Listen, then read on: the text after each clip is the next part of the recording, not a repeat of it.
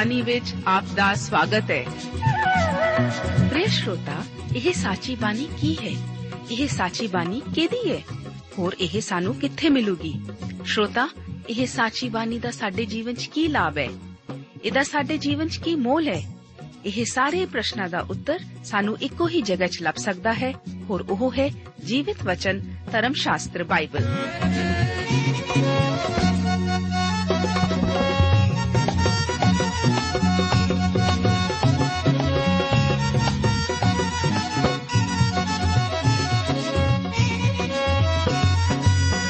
ਧਰਮ ਸ਼ਾਸਤਰ ਬਾਈਬਲ। ਉਹੀ ਜੀਵਿਤ ਵਚਨ ਦਾ ਅਸੀਂ ਇਸ ਕਾਰਜਕ੍ਰਮ ਵਿੱਚ ਅਧਿਐਨ ਕਰਾਂਗੇ।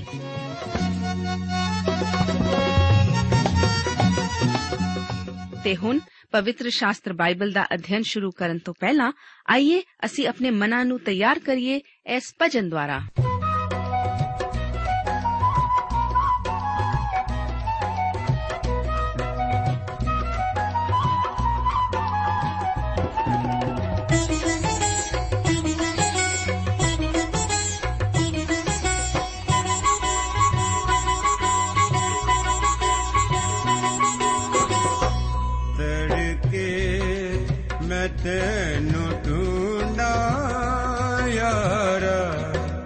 ਮੇਰੇ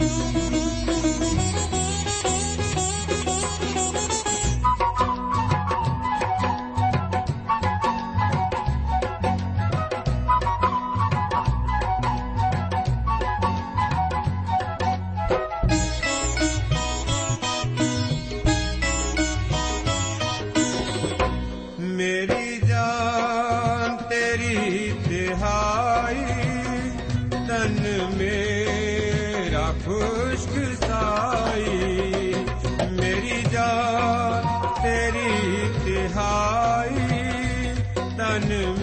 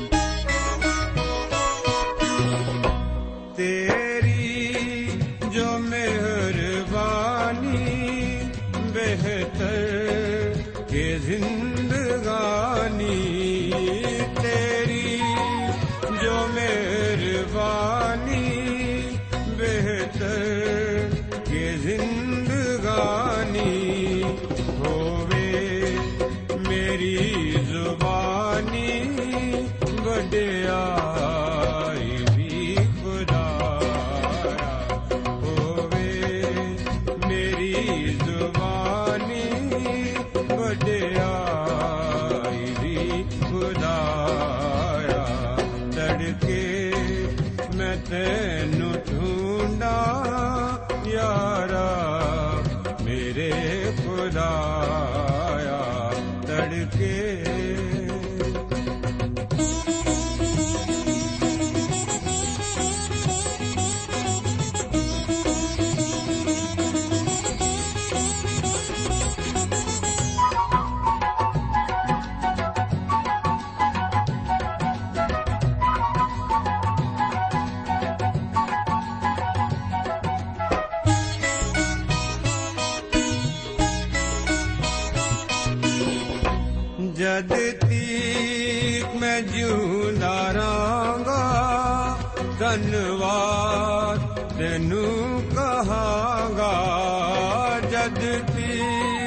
ਮੈਂ ਜਿਉਂਦਾ ਰਾਂਗਾ ਧੰਨਵਾਦ ਤੈਨੂੰ ਕਹਾਂਗਾ।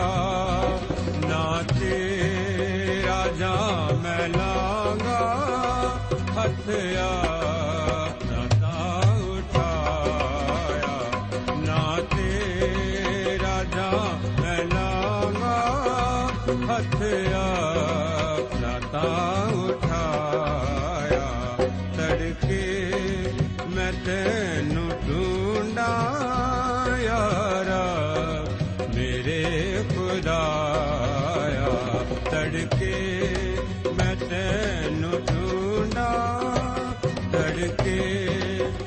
ਤੈਨੂੰ ਢੂੰਡਾਂ ਤੜਕੇ ਪਿਆਰੇ ਦੋਸਤੋ, ਇਸ ਪ੍ਰੋਗਰਾਮ ਵਿੱਚ ਪਹਿਲੀ ਰਾਜਿਆਂ ਦੀ ਪੋਥੀ ਦੇ 18 ਅਧਿਆਏ ਦੀ 41 ਆਇਤ ਤੋਂ ਲੈ ਕੇ 19 ਅਧਿਆਏ ਦੀਆਂ 1 ਤੋਂ ਲੈ ਕੇ 21 ਆਇਤਾਂ ਤੱਕ ਵਿਚਾਰ ਕਰਨ ਲਈ ਮੈਂ ਆਪ ਦਾ ਸਵਾਗਤ ਕਰਦਾ ਹਾਂ। 18 ਅਧਿਆਏ ਦੇ ਇਸ ਭਾਗ ਵਿੱਚ ਏਲੀਆ ਦੁਆਰਾ ਵਰਖਾ ਲਈ ਕੀਤੀ ਪ੍ਰਾਰਥਨਾ ਹੈ। ਆਓ 18 ਅਧਿਆਏ ਦੀਆਂ 41 ਤੋਂ ਲੈ ਕੇ 46 ਆਇਤਾਂ ਨੂੰ ਪੜ੍ਹਦੇ ਹਾਂ। ਬਚਨ ਵਿੱਚ ਲਿਖਿਆ ਹੈ, ਤਦ ਏਲੀਆ ਨੇ ਆਹਾਬ ਨੂੰ ਆਖਿਆ ਚੜ ਜਾ ਅਤੇ ਖਾ ਪੀ, ਕਿਉਂ ਜੋ ਡਾਢੇ ਮੀਂਹ ਦੀ ਆਵਾਜ਼ ਆਈ ਹੈ। ਸੋ ਆਹਾਬ ਖਾਣ ਪੀਣ ਨੂੰ ਚੜਿਆ ਅਤੇ ਏਲੀਆ ਕਰਮਲ ਦੀ ਟੀਸੀ ਉੱਤੇ ਚੜਿਆ ਅਤੇ ਧਰਤੀ ਤੀਕ ਨਿਵਿਆ, ਅਰ ਆਪਣਾ ਮੂੰਹ ਗੋਡਿਆਂ ਵਿੱਚ ਰੱਖਿਆ। ਤਾਂ ਉਸਨੇ ਆਪਣੇ ਬਾਲਕੇ ਨੂੰ ਆਖਿਆ ਚੜ ਕੇ ਸਮੁੰਦਰ ਵੱਲ ਵੇਖ। ਉਹ ਚੜਿਆ ਜਦ ਵੇਖਿਆ ਤਾਂ ਆਖਿਆ, ਕੁਝ ਨਹੀਂ ਹੈ। ਫਿਰ ਉਸਨੇ ਆਖਿਆ, ਸੱਤ ਵਾਰ ਮੁੜ ਜਾ। ਤਾਂ ਸੱਤਵੀਂ ਵਾਰ ਇਉਂ ਹੋਇਆ ਕਿ ਉਹਨੇ ਆਖਿਆ, ਵੇਖ, ਇੱਕ ਨਿੱਕਾ ਬੱਦਲ ਆਦਮੀ ਦੇ ਹੱਥ ਜਿਹਾ ਸਮੁੰਦਰੋਂ ਉੱਠ ਰਿਹਾ ਹੈ। ਤਾਂ ਉਸਨੇ ਆਖਿਆ, ਜਾ, ਆਹਾਬ ਨੂੰ ਆਖ, ਭਈ, ਰੱਥ ਜੋੜ ਕੇ ਹੇਠਾਂ ਜਾਓ, ਤਾਂ ਜੋ ਮੀਂਹ ਤੁਹਾਨੂੰ ਨਾ ਅਟਕਾਵੇ। ਐਨੇ ਵਿੱਚ ਐਉਂ ਹੋਇਆ ਕਿ ਆਕਾਸ਼ ਘਟਾਂ ਔਰ ਹਵਾ ਨਾਲ ਕਾਲਾ ਹੋ ਗਿਆ ਅਤੇ ਡਾਢਾ ਮੀਂਹ ਵਰਿਆ ਤਾਂ ਆਹਾਬ ਚੜ ਕੇ ਜਿਜ਼ਰਾਇਲ ਨੂੰ ਗਿਆ ਅਤੇ ਯਹੋਵਾ ਦਾ ਹੱਥ ਏਲੀਆ ਦੇ ਉੱਤੇ ਸੀ। ਸੋ ਉਹ ਆਪਣਾ ਲੱਕ ਵਨ ਕੇ ਆਹਾਬ ਦੇ ਅੱਗੇ ਇਜ਼ਰਾਇਲ ਦੇ ਲਾਂਘੇ ਤੀਕ ਭੱਜਿਆ ਗਿਆ। ਜਦੋਂ ਲੋਕ ਪਰਮੇਸ਼ਵਰ ਵੱਲ ਮੁੜੇ ਸਨ, ਤਦ ਵਰਖਾ ਆਈ ਅਤੇ ਅਸੀਸਾਂ ਵੀ ਆਈਆਂ ਸਨ।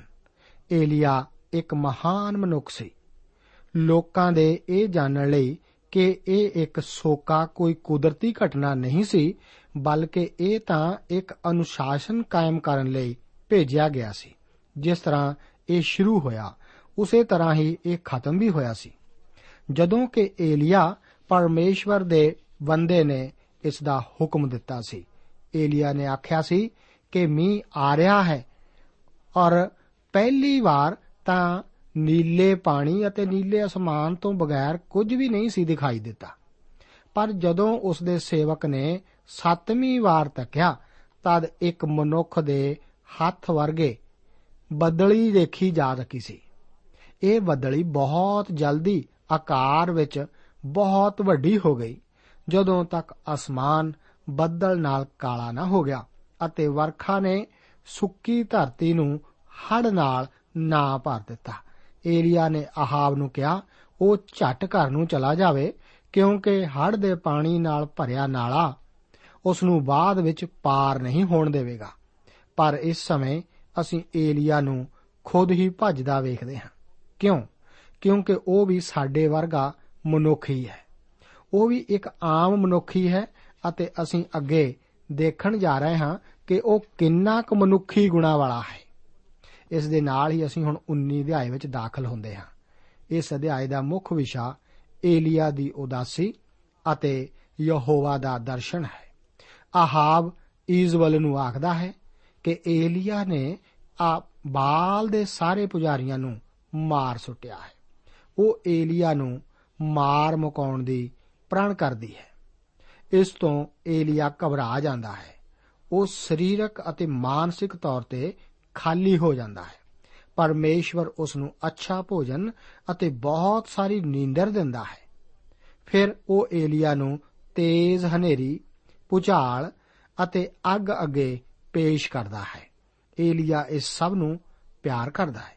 ਫਿਰ ਇੱਕ ਧੀਮੀ ਆਵਾਜ਼ ਆਉਂਦੀ ਹੈ, ਭਾਵੇਂ ਇਹ ਏਲੀਆ ਦੀ ਆਪਣੀ ਸ਼ਖਸੀਅਤ ਦੇ ਵਿਰੁੱਧ ਹੈ, ਪਰ ਪਰਮੇਸ਼ਵਰ ਇਸ ਛੋਟੀ ਧੀਮੀ ਆਵਾਜ਼ ਵਿੱਚ ਮੌਜੂਦ ਹੈ। ਉਹ ਉਸ ਨੂੰ ਦੁਬਾਰਾ ਫਿਰ ਇਸ ਕਿਰਿਆ ਅਤੇ ਖਤਰੇ ਦੇ ਦ੍ਰਿਸ਼ ਵਿੱਚ ਭੇਜਦਾ ਹੈ। ਆਪਣੇ ਰਾਹੇ ਜਾਂਦਿਆਂ ਏਲੀਆ ਏਲੀਸ਼ਾ ਨੂੰ ਆਪਣਾ ਉੱਤਰਾਧਿਕਾਰੀ ਨਿਯੁਕਤ ਕਰਦਾ ਹੈ। 19 ਅਧਿਆਏ, ਉਸ ਦੀਆਂ 1 ਤੋਂ ਲੈ ਕੇ 7 ਆਇਤਾਂ ਵਿੱਚ ਏਲੀਆ ਦੇ ਈਜ਼ਵਲ ਕੋਲੋਂ ਭੱਜਣ ਦਾ ਜ਼ਿਕਰ ਇਸ ਤਰ੍ਹਾਂ ਹੈ। ਤਾਂ ਆਹਾਬ ਨੇ ਉਹ ਸਭ ਜੋ ਏਲੀਆ ਨੇ ਕੀਤਾ ਅਤੇ ਉਹ ਸਭ ਭਈ ਜਿਵੇਂ ਉਸ ਨੇ ਸਾਰੇ ਨਬੀਆਂ ਨੂੰ ਤਲਵਾਰ ਨਾਲ ਵੱਢਿਆ, ਈਜ਼ਵਲ ਨੂੰ ਦੱਸਿਆ। ਤਾਂ ਈਜ਼ਵਲ ਨੇ ਹਲਕਾਰੇ ਦੇ ਰਾਹੀਂ ਏਲੀਆ ਨੂੰ ਆਖ ਘਲਿਆ ਕਿ ਜੇ ਮੈਂ ਭਲਕੇ ਇਸੇ ਵੇਲੇ ਤੇਰੀ ਜਾਨ ਨੂੰ ਵੀ ਉਹਨਾਂ ਵਿੱਚੋਂ ਕਿਸੇ ਇੱਕ ਦੀ ਜਾਨ ਵਰਗਾ ਨਾ ਕਰ ਲਵਾਂ, ਤਾਂ ਦਿਓ ਤੇ ਮੇਰੇ ਨਾਲ ਵੀ ਅਜਿਹਾ ਹੀ ਕਰਨ, ਸਗੋਂ ਇਸ ਨਾਲੋਂ ਵੀ ਵਧੇਕ। ਤਾਂ ਜਾਂ ਉਸ ਵੇਖਿਆ, ਉਹ ਉੱਠਿਆ ਅਤੇ ਆਪਣੀ ਜਾਨ ਲਈ ਭੱਜ ਕੇ ਬੇਰਸ਼ੇਵਾ ਨੂੰ ਗਿਆ, ਜੋ ਯਹੂਦਾ ਦਾ ਹੈ। ਅਤੇ ਆਪਣੇ ਬਾਲਕੇ ਨੂੰ ਤਾਂ ਉੱਥੇ ਹੀ ਛੱਡਿਆ। ਪਰ ਆਪ ਇੱਕ ਦਿਨ ਦੇ ਰਾਹ ਤੀਕ ਉਜਾੜ ਵਿੱਚ ਅੱਗੇ ਚੱਲਿਆ ਗਿਆ ਅਤੇ ਰਤਮੇ ਦੇ ਰੁੱਖ ਹੇਠ ਜਾ ਬੈਠਾ ਤਾਂ ਉਸ ਆਪਣੀ ਜਾਨ ਲਈ ਮੌਤ ਮੰਗੀ ਅਤੇ ਆਖਿਆ, ਹੈ ਯਹੋਵਾ, ਹੁਣ ਇੰਨਾ ਹੀ ਬਹੁਤ ਹੈ। ਮੇਰੀ ਜਾਨ ਕੱਢ ਲੈ, ਕਿਉਂ ਜੋ ਮੈਂ ਆਪਣੇ ਪਿਓ ਦਾਦਿਆਂ ਨਾਲੋਂ ਨੇਕ ਨਹੀਂ ਹਾਂ। ਤਾਂ ਉਹ ਰਤਮੇ ਦੇ ਰੁੱਖ ਹੇਠ ਲੰਮਾ ਪੈ ਗਿਆ ਅਤੇ ਉਹ ਸੌਂ ਗਿਆ ਤਾਂ ਵੇਖੋ ਇੱਕ ਦੂਤ ਉਸ ਨੂੰ ਟੁੰਬ ਰਿਹਾ ਸੀ ਅਤੇ ਆਖ ਰਿਹਾ ਸੀ ਕਿ ਉੱਠ ਅਤੇ ਖਾ। ਜਦ ਉਸ ਨੇ ਡਿੱਠਾ ਤਾਂ ਵੇਖੋ ਅੰਗਿਆਰਾਂ ਉੱਤੇ ਪੱਕੀ ਹੋਈ ਇੱਕ ਰੋਟੀ ਅਤੇ ਪਾਣੀ ਦੀ ਇੱਕ ਸੁਰਾਹੀ ਉਸ ਦੇ ਸਰਾਣੇ ਪਈ ਹੋਈ ਸੀ, ਤਾਂ ਉਹ ਖਾ ਪੀ ਕੇ ਫੇਰ ਲੰਮਾ ਪੈ ਗਿਆ। ਯਹੋਵਾ ਦਾ ਦੂਤ ਉਸ ਦੇ ਕੋਲ ਫੇਰ ਆਇਆ ਅਤੇ ਉਸ ਨੂੰ ਟੁੰਬ ਕੇ ਆਖਿਆ, ਉੱਠ ਕੇ ਖਾ ਲੈ, ਕਿਉਂ ਜੋ ਪੰਧ ਤੇਰੇ ਲਈ ਬਹੁਤ ਲੰਬਾ ਹੈ। ਇਹ ਵਿਸ਼ਵਾਸ ਕਰਨਾ ਬੜਾ ਮੁਸ਼ਕਲ ਹੈ ਕਿ ਏਲੀਆ ਹੁਣ ਉਹੀ ਮਨੁੱਖ ਹੈ ਜਿਸ ਨੇ ਕਾਰਮਲ ਪਹਾੜ ਦੀ ਟੀਸੀ ਉੱਤੇ ਬਾਲ ਦੇ 450 ਪੁਜਾਰੀਆਂ ਨੂੰ ਮਾਰ ਸੁੱਟਿਆ ਸੀ।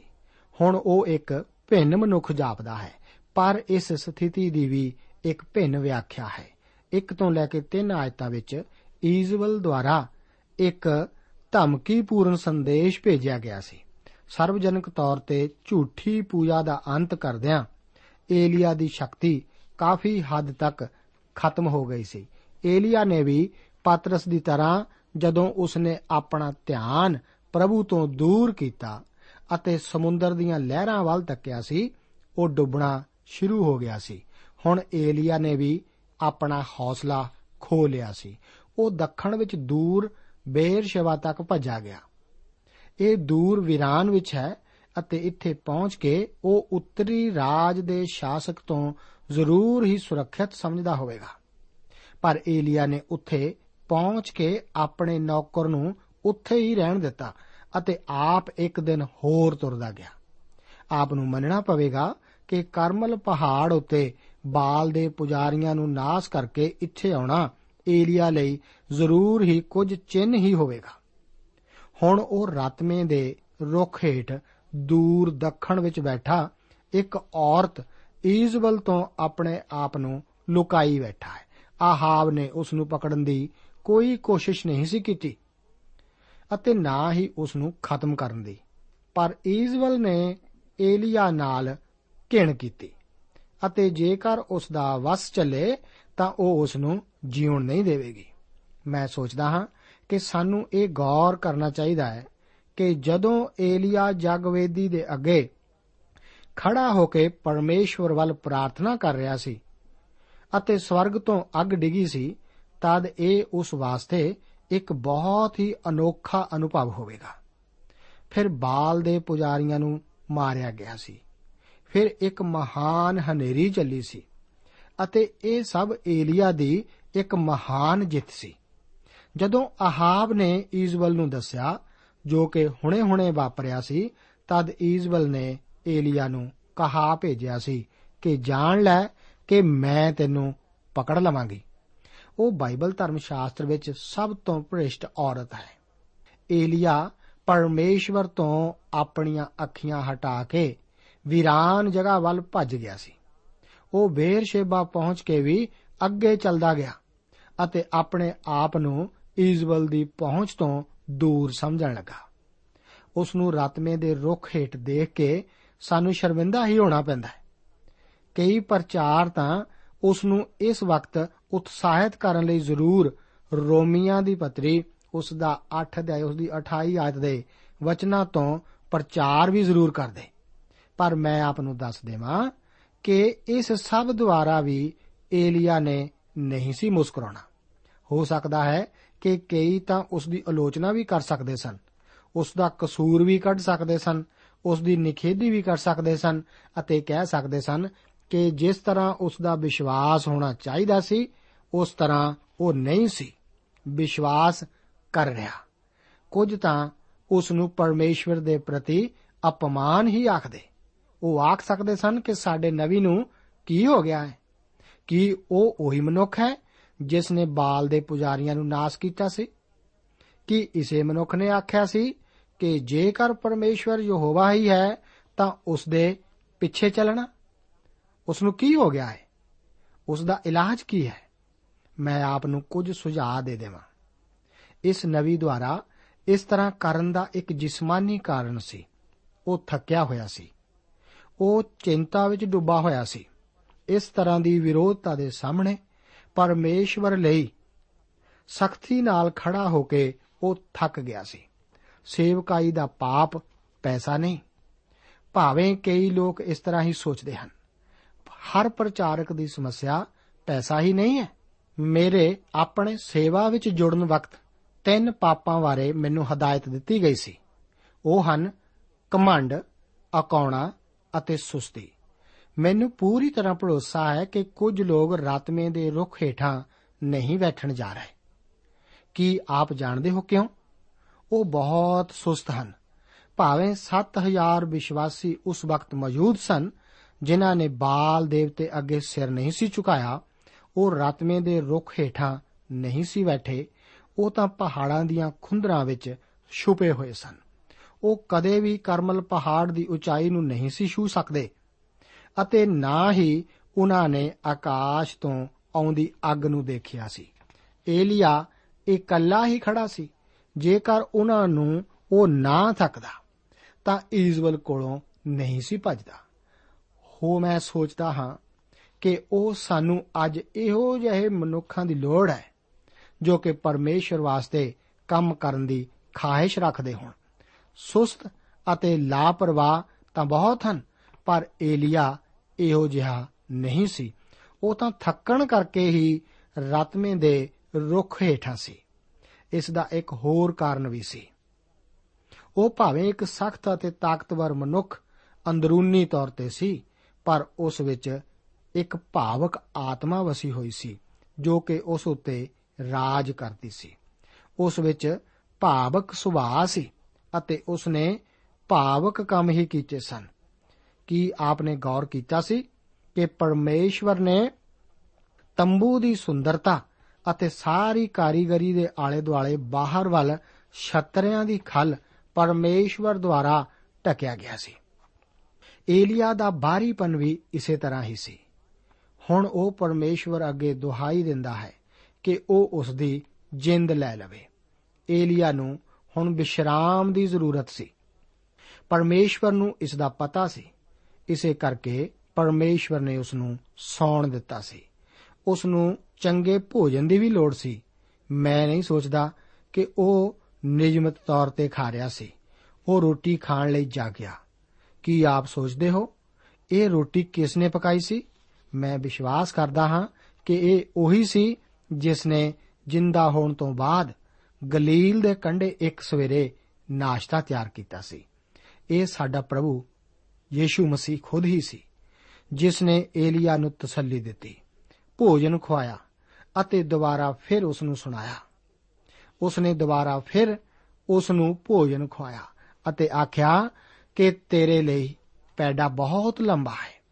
ਇਹੋ ਏਲੀਆ ਹੁਣ ਸਿੱਖ ਚੁੱਕਾ ਸੀ।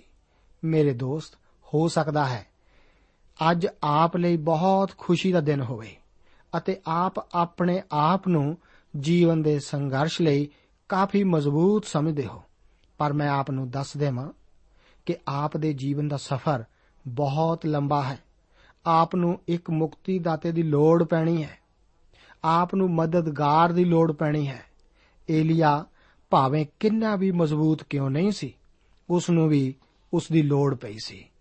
8 ਤੋਂ ਲੈ ਕੇ 18 ਆਇਤਾਂ ਵਿੱਚ ਏਲੀਆ ਦੇ ਹੋਰੇਬ ਪਹਾੜ ਉਤੇ ਹੋਣ ਦਾ ਵਰਣਨ ਇਸ ਤਰ੍ਹਾਂ ਹੈ।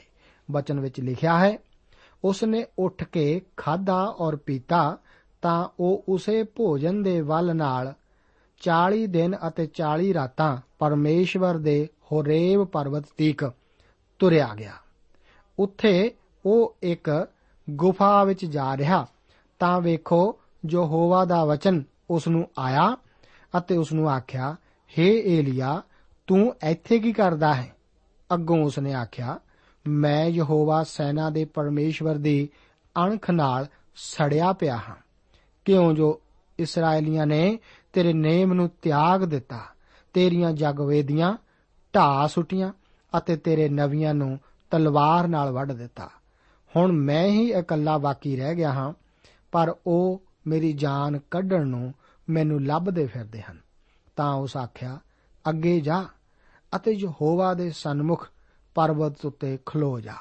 ਤਾਂ ਵੇਖੋ, ਯਹੋਵਾ ਲੰਘਿਆ ਅਤੇ ਇੱਕ ਵੱਡੀ ਤੇ ਜ਼ੋਰ ਦੀ ਹਨੇਰੀ ਨੇ ਪਹਾੜ ਪੁੱਟ ਸੁੱਟੇ ਅਤੇ ਯਹੋਵਾ ਦੇ ਅੱਗੇ ਚਟਾਨਾਂ ਨੂੰ ਚੂਰ-ਚੂਰ ਕਰ ਦਿੱਤਾ।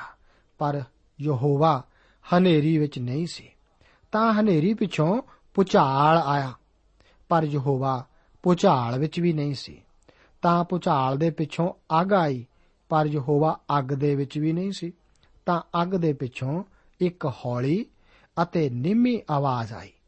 ਤਾਂ ਐਉਂ ਹੋਇਆ ਕਿ ਜਦ ਏਲੀਆ ਨੇ ਸੁਣਿਆ, ਤਾਂ ਉਸ ਨੇ ਆਪਣਾ ਮੂੰਹ ਆਪਣੀ ਗੋਦੜੀ ਵਿੱਚ ਢੱਕ ਲਿਆ ਅਤੇ ਬਾਹਰ ਨਿਕਲ ਕੇ ਗੁਫਾ ਦੇ ਮੂੰਹ ਉੱਤੇ ਹੋ ਖਲੋਤਾ, ਤਾਂ ਵੇਖੋ ਉਸ ਨੂੰ ਇੱਕ ਆਵਾਜ਼ ਆਈ ਅਤੇ ਆਖਿਆ, ਏਲੀਆ, ਤੂੰ ਇੱਥੇ ਕੀ ਕਰਦਾ ਹੈ? ਤਾਂ ਉਸ ਨੇ ਆਖਿਆ ਮੈਂ ਯਹੋਵਾ ਸੈਨਾ ਦੇ ਪਰਮੇਸ਼ਵਰ ਦੀ ਅਣਖ ਨਾਲ ਸੜਿਆ ਪਿਆ ਹਾਂ। ਕਿਉਂ ਜੋ ਇਸرائیਲੀਆਂ ਨੇ ਤੇਰੇ ਨੇਮ ਨੂੰ ਤਿਆਗ ਦਿੱਤਾ, ਤੇਰੀਆਂ ਜਗਵੇਦੀਆਂ ਨੂੰ ਢਾ ਸੁਟਿਆ, ਤੇਰੇ ਨਵੀਆਂ ਨੂੰ ਤਲਵਾਰ ਨਾਲ ਵੱਢ ਦਿੱਤਾ, ਮੈਂ ਹੀ ਇਕੱਲਾ ਵਾਕੀ ਰਹਿ ਗਿਆ ਹਾਂ। ਪਰ ਉਹ ਮੇਰੀ ਜਾਨ ਕੱਢਣ ਨੂੰ ਮੈਨੂੰ ਲੱਭਦੇ ਫਿਰਦੇ ਹਨ। ਤਾਂ ਯਹੋਵਾ ਨੇ ਉਸ ਨੂੰ ਆਖਿਆ, ਜਾ ਅਤੇ ਉਜਾੜ ਦੇ ਰਾਹ ਦਮਿਸਕ ਨੂੰ ਮੁੜ ਜਾ। ਅਤੇ ਉੱਥੇ ਜਾ ਕੇ ਹਜ਼ਾਏਲ ਨੂੰ ਮਸਾ ਕਰਕੇ ਆਰਾਮ ਦਾ ਪਾਤਸ਼ਾਹ ਬਣਾ ਅਤੇ ਨਿਮਸ਼ੀ ਦੇ ਪੁੱਤਰ ਯੇਹੂ ਨੂੰ ਮਸਾ ਕਰਕੇ ਇਸਰਾਇਲ ਦਾ ਪਾਤਸ਼ਾਹ ਬਣਾ ਅਤੇ ਸ਼ਾਫਾਟ ਦੇ ਪੁੱਤਰ ਅਲੇਸ਼ਾ ਨੂੰ, ਜੋ ਆਬੇਲ ਮੋਹੋਲਾ ਦਾ ਹੈ, ਮਸਾ ਕਰਕੇ ਉਹ ਤੇਰੇ ਥਾਂ ਨਵੀ ਹੋਵੇ। ਤਾਂ ਐਉਂ ਹੋਵੇਗਾ ਕਿ ਜਿਹੜਾ ਹਜ਼ਾਏਲ ਦੀ ਤਲਵਾਰ ਤੋਂ ਬਚੇਗਾ, ਉਹਨੂੰ ਯੇਹੂ ਮਾਰੇਗਾ ਅਤੇ ਜਿਹੜਾ ਯੇਹੂ ਦੀ ਤਲਵਾਰ ਤੋਂ ਬਚੇਗਾ, ਉਹਨੂੰ ਏਲੀਸ਼ਾ ਮਾਰੇਗਾ। ਪਰ ਮੈਂ ਇਸਰਾਇਲ ਵਿੱਚੋਂ ਆਪਣੇ ਲਈ 7000 ਰੱਖ ਲਏ ਹਨ। ਉਹ ਸਭ ਜਿਨ੍ਹਾਂ ਦੇ ਗੋਡੇ ਬਾਲ ਅੱਗੇ ਨਹੀਂ ਨਿਵੇ ਅਤੇ ਉਹ ਆਪਣੇ ਸਾਰੇ ਮੂੰਹ ਜਿਨ੍ਹਾਂ ਨੇ ਉਹਨਾਂ ਨੂੰ ਨਹੀਂ ਚੁੰਮਿਆ। ਪ੍ਰਭੂ ਦੁਆਰਾ ਖੁਆਏ ਜਾਣ ਨਾਲ ਏਲੀਆ ਨੇ ਭਜਣਾ ਜਾਰੀ ਰੱਖਿਆ। ਉਹ ਹੋਰੇਬ ਪਹਾੜ ਉੱਤੇ ਗਿਆ, ਜਿੱਥੇ ਕਿ ਪਰਮੇਸ਼ਵਰ ਨੇ ਮੂਸਾ ਨੂੰ ਵਿਵਸਥਾ ਦਿੱਤੀ ਸੀ। ਹੁਣ ਏਲੀਆ ਦੀ ਆਪਣੀ ਅਗਵਾਈ ਪ੍ਰਭੂ ਕਰ ਰਿਹਾ ਹੈ। ਕਈ ਵਾਰ ਪੁੱਛਿਆ ਜਾਂਦਾ ਹੈ ਕਿ ਕੀ ਮਨੋਵਿਗਿਆਨੀ ਕੋਲ ਜਾਣਾ ਚਾਹੀਦਾ ਹੈ? ਮੇਰੇ ਵਿਚਾਰ ਅਨੁਸਾਰ ਕਈ ਵਾਰ ਉਸ ਦੀ ਸਲਾਹ ਦੀ ਜ਼ਰੂਰਤ ਹੁੰਦੀ ਹੈ। ਪਰ ਸਾਡੇ ਵਿੱਚੋਂ ਬਹੁਤ ਸਾਰੇ ਆਪਣੀਆਂ ਸਮੱਸਿਆਵਾਂ ਦਾ ਹੱਲ ਯੀਸ਼ੂ ਜੀ ਨੂੰ ਸਭ ਕੁਝ ਦੱਸ ਕੇ ਕਰ ਸਕਦੇ ਹਨ। ਫਿਰ ਸਾਨੂੰ ਹੋਰ ਕਿਸੇ ਨੂੰ ਦੱਸਣ ਦੀ ਜ਼ਰੂਰਤ ਨਹੀਂ ਰਹਿ ਜਾਂਦੀ। ਸਾਨੂੰ ਉਸੇ ਨੂੰ ਸਭ ਕੁਝ ਦੱਸਣਾ ਚਾਹੀਦਾ ਹੈ। ਸਭ ਤੋਂ ਪਹਿਲਾਂ ਇੱਕ ਤੇਜ਼ ਅਤੇ ਜ਼ੋਰ ਦੀ ਹਨੇਰੀ ਨੇ ਪਹਾੜ ਪਾੜ ਸੁੱਟੇ। ਪਰ ਉਸ ਨੂੰ ਇਹ ਬਹੁਤ ਪਸੰਦ ਆਇਆ। ਏਲੀਆ ਇਹੋ ਜਿਹਾ ਮਨੁੱਖ ਹੀ ਸੀ। ਫਿਰ ਪੁਚਾਲ ਤੋਂ ਬਾਅਦ ਅੱਗ ਆਈ ਸੀ। ਪਰ ਅੱਗ ਤਾਂ ਉਸਨੇ ਕਰਮਲ ਪਹਾੜ ਉੱਤੇ ਵੀ ਲਿਆਂਦੀ ਸੀ। ਇਸ ਤੋਂ ਬਾਅਦ ਇੱਕ ਧੀਮੀ ਅਤੇ ਸ਼ਾਂਤ ਆਵਾਜ਼ ਆਈ ਸੀ। ਇਹੋ ਹੀ ਉਸ ਨੂੰ ਪਸੰਦ ਨਹੀਂ ਸੀ। ਫਿਰ ਉਸ ਨੂੰ ਇਹ ਸਿੱਖਣਾ ਪੈਣਾ ਸੀ ਕਿ ਪਰਮੇਸ਼ਵਰ ਇਸੇ ਤਰ੍ਹਾਂ ਸ਼ਾਂਤਮਈ ਢੰਗ ਨਾਲ ਕਿਰਿਆਸ਼ੀਲ ਹੁੰਦਾ ਹੈ। ਉਹ ਏਲੀਆ ਨੂੰ ਇੱਕ ਮਹਾਨ ਸਬਕ ਸਿਖਾ ਰਿਹਾ ਸੀ। ਪਰਮੇਸ਼ਵਰ ਆਪਣੇ ਉਦੇਸ਼ ਨੂੰ ਪੂਰਾ ਕਰਨ ਲਈ ਛੋਟੀਆਂ ਵਸਤਾਂ ਦਾ ਹੀ ਇਸਤੇਮਾਲ ਕਰਦਾ ਹੈ। ਜਿਵੇਂ ਕਿ ਕਿਸੇ ਨੇ ਕਿਹਾ ਹੈ ਕਿ ਵੱਡੇ ਦਰਵਾਜ਼ੇ ਹਮੇਸ਼ਾ ਛੋਟੀਆਂ ਕਬਜ਼ਿਆਂ ਉੱਤੇ ਹੀ ਚੱਲਦੇ ਹਨ। ਪਰਮੇਸ਼ਵਰ ਵੱਡੇ ਦੁਆਰ ਖੋਲਣ ਲਈ ਛੋਟੀਆਂ ਵਸਤਾਂ ਦਾ ਹੀ ਇਸਤੇਮਾਲ ਕਰਦਾ ਹੈ। ਇਹੋ ਹੀ ਏਲੀਆ ਹੁਣ ਸਿੱਖਣਾ ਸੀ। ਸਾਡੇ ਵਿੱਚੋਂ ਕਈ ਆਪਣੀ ਪਛਾਣ ਏਲੀਆ ਨਾਲ ਜੋੜ ਸਕਦੇ ਹਨ। ਕਈ ਵਾਰ ਅਸੀਂ ਆਪਣੇ ਪਰਿਵਾਰਾਂ ਅਤੇ ਸਮਾਜਾਂ ਵਿੱਚ ਅਵਿਸ਼ਵਾਸੀਆਂ ਦੁਆਰਾ ਘਿਰੇ ਹੋਏ ਇਹ ਮਹਿਸੂਸ ਕਰਨ ਲੱਗਦੇ ਹਾਂ ਕਿ ਇਸ ਧਰਤੀ ਉੱਤੇ ਸਿਰਫ ਅਸੀਂ ਹੀ ਮਸੀਹ ਪਿੱਛੇ ਚੱਲ ਰਹੇ ਹਾਂ। ਪਰਮੇਸ਼ਵਰ ਏਲੀਆ ਨੂੰ ਆਖਦਾ ਹੈ ਕਿ ਉੱਤਰ ਦੇਸ਼ ਵਿੱਚ ਉਸ ਦੇ ਕਰਨ ਵਾਲਾ ਅਜੇ ਹੋਰ ਕੰਮ ਬਾਕੀ ਹੈ। ਉਸ ਨੇ ਹਜ਼ਾਏਲ ਨੂੰ ਸੀਰੀਆ ਉੱਤੇ ਅਤੇ ਯੇਹੂ ਨੂੰ ਇਸਰਾਇਲ ਉੱਤੇ ਰਾਜਾ ਹੋਣ ਲਈ ਮਸਾ ਕਰਨਾ ਹੈ। ਫਿਰ ਉਸ ਨੇ ਏਲੀਸ਼ਾ ਨੂੰ ਉਸ ਦਾ ਆਪਣਾ ਉੱਤਰਾਧਿਕਾਰੀ ਵੀ ਠਹਿਰਾਉਣਾ ਹੈ। ਇਸ ਅੰਤ ਵਿੱਚ ਉਹ ਏਲੀਆ ਨੂੰ ਦੱਸਦਾ ਹੈ ਕਿ ਅਜੇ 7000 ਲੋਕ ਹਨ ਜਿਨ੍ਹਾਂ ਨੇ ਬਾਲ ਅੱਗੇ ਮੱਥਾ ਨਹੀਂ ਟੇਕਿਆ। ਮੇਰੇ ਦੋਸਤ, ਪਰਮੇਸ਼ਵਰ ਹਮੇਸ਼ਾ ਆਪਣੇ ਲੋਕਾਂ ਨੂੰ ਬਚਾਈ ਰੱਖਦਾ ਹੈ, ਜਿਸ ਤਰ੍ਹਾਂ ਏਲੀਆ ਦੇ ਜ਼ਮਾਨੇ ਵਿੱਚ ਸੀ। ਇਸੇ ਤਰ੍ਹਾਂ ਅੱਜ ਵੀ ਹੈ। ਉਹ ਪਰਮੇਸ਼ਵਰ ਦੇ ਗਵਾਹ ਸਨ।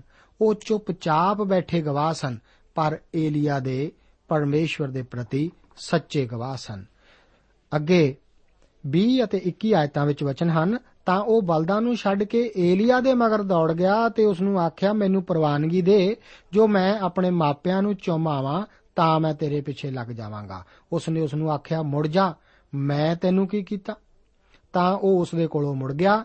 ਉਸ ਇੱਕ ਜੋਗ ਬਲਦਾਂ ਦੀ ਲੈ ਕੇ ਉਹਨਾਂ ਨੂੰ ਵੱਢ ਸੁੱਟਿਆ ਤੇ ਹਲ ਪੰਜਾਲੀ ਦੀਆਂ ਲੱਕੜੀਆਂ ਨਾਲ ਉਹਨਾਂ ਦਾ ਮਾਸ ਰਿੰਨ ਕੇ ਲੋਕਾਂ ਨੂੰ ਦਿੱਤਾ ਅਤੇ ਉਹਨਾਂ ਨੇ ਖਾਧਾ। ਫਿਰ ਉਹ ਉੱਠਿਆ ਅਤੇ ਏਲੀਆ ਦੇ ਪਿੱਛੇ ਜਾ ਲੱਗਾ ਅਤੇ ਉਸ ਦੀ ਸੇਵਾ ਕਰਦਾ ਰਿਹਾ। ਪ੍ਰਭੂ ਆਪ ਨੂੰ ਅੱਜ ਦੇ ਇਹਨਾਂ ਵਚਨਾਂ ਦੇ ਦੁਆਰਾ ਅਸੀਸ ਦੇਵੇ ਜੈ ਮਸੀਹ ਦੀ ਦੋਸਤੋ, ਸਾਨੂੰ ਉਮੀਦ ਹੈ ਕਿ ਇਹ ਕਾਰਜਕ੍ਰਮ ਤੁਹਾਨੂੰ ਪਸੰਦ ਆਇਆ ਹੋਵੇਗਾ ਤੇ ਇਹ ਕਾਰਜਕ੍ਰਮ ਸੁਣ ਕੇ ਤੁਹਾਨੂੰ ਬਰਕਤਾਂ ਮਿਲੀਆਂ ਹੋਣਗੀਆਂ। ਜੇ ਤੁਸੀਂ ਇਹ ਕਾਰਜਕ੍ਰਮ ਦੇ ਬਾਰੇ ਕੁਝ ਪੁੱਛਣਾ ਚਾਹੁੰਦੇ ਹੋ, ਤੇ ਸਾਨੂੰ ਇਸ ਪਤੇ ਤੇ ਲਿਖੋ। ਪ੍ਰੋਗਰਾਮ ਸੱਚੀ ਬਾਣੀ post box number 1715 sector 36 Chandigarh 160036 ਪਤਾ ਇੱਕ ਵਾਰ ਫੇਰ ਸੁਣ ਲਓ programme Sachi Bani post box number 1715 sector 36 Chandigarh 160036 ਸਾਡਾ ਈਮੇਲ ਪਤਾ ਹੈ punjabitv@twr.in ਪਤਾ ਇੱਕ ਵਾਰ ਫੇਰ ਸੁਣ ਲਓ। punjabitv@twr.in ਹੁਣ ਸਾਡੇ ਪ੍ਰੋਗਰਾਮ ਦਾ ਸਮੇਂ ਸਮਾਪਤ ਹੁੰਦਾ ਹੈ। ਉਮੀਦ ਹੈ ਅਗਲੇ ਪ੍ਰੋਗਰਾਮ ਵਿੱਚ ਤੁਹਾਡੇ ਨਾਲ ਫੇਰ ਪੇਂਟ ਹੋਏਗੀ। ਰੱਬ ਤੁਹਾਨੂੰ ਬਰਕਤ ਦੇ